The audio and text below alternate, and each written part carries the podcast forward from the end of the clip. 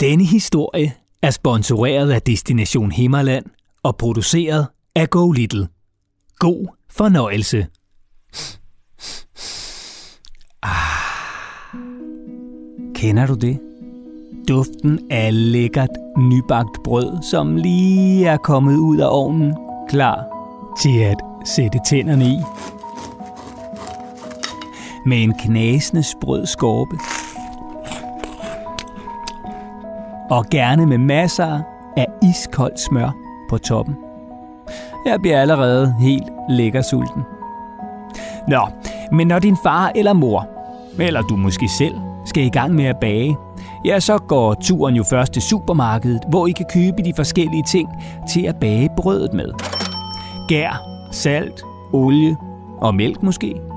Men vigtigst af alt, mel. For når man skal bage brød, skal der mel til. Og det skulle der også i gamle dage. For her spiste man altså også brød. Og meget af det.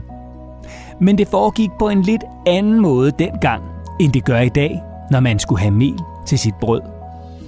For dengang var der nemlig ikke store fabrikker, der lavede korn til mel, og supermarkeder med hylde efter hylde med alt fra grahamsmel over rumel til hvedemel. Nej, i gamle dage, når bondemanden havde høstet sit korn, gik han op til mølleren, der malede kornet til mel på sin store mølle, og så kunne bondemanden enten bruge melet selv, eller sælge det til andre, der havde lyst til at bage brød. Og en af de møller, der kunne male korn til mel, hedder Havnø Mølle og ligger i Himmerland i den nordlige del af Jylland. Helt ned til fjorden, så man i gamle dage kunne fragte melet, der var blevet malet af kornet, væk med skib. Og her ligger møllen stadig den dag i dag. Møllen er Nordjyllands ældste vindmølle, og du og familien kan besøge den gamle mølle, der drejer rundt, når det blæser, ligesom der også på udvalgte dage bliver malet mel i møllen. Ret sejt. Men inden I tager afsted, så får du her historien om møllerne i gamle dage, og hvordan møller som Havnø Mølle forvandlede bondemandens korn til mel.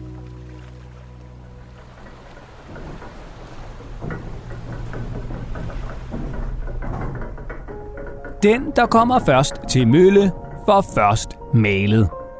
Måske har du hørt den sætning før. Det kaldes for et ordsprog.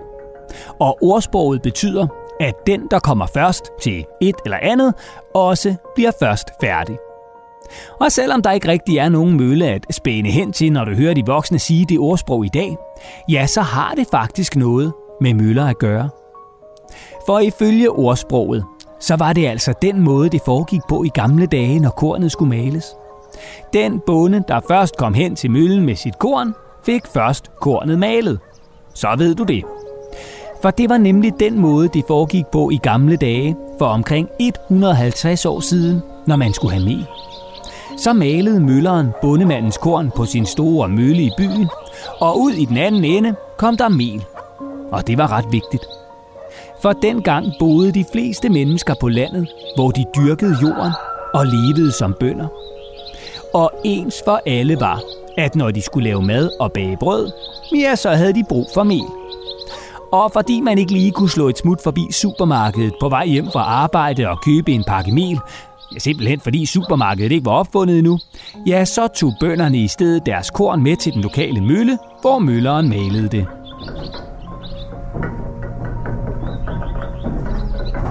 Og møllerne dengang, ja, de lignede altså ikke de vindmøller, du måske har set stå rundt om i landet i dag. Altså de der mega høje hvide tårne med tre lange vinger på, der står på markerne og ude i vandet rundt omkring i Danmark. I gamle dage så møllerne noget anderledes ud. Ligesom der også var flere forskellige mølletyper. En af mølletyperne var en hollandsk vindmølle. Den slags mølle, som Havnø Mølle i Nordjylland er. Og det er altså ikke fordi møllen kunne tale hollandsk.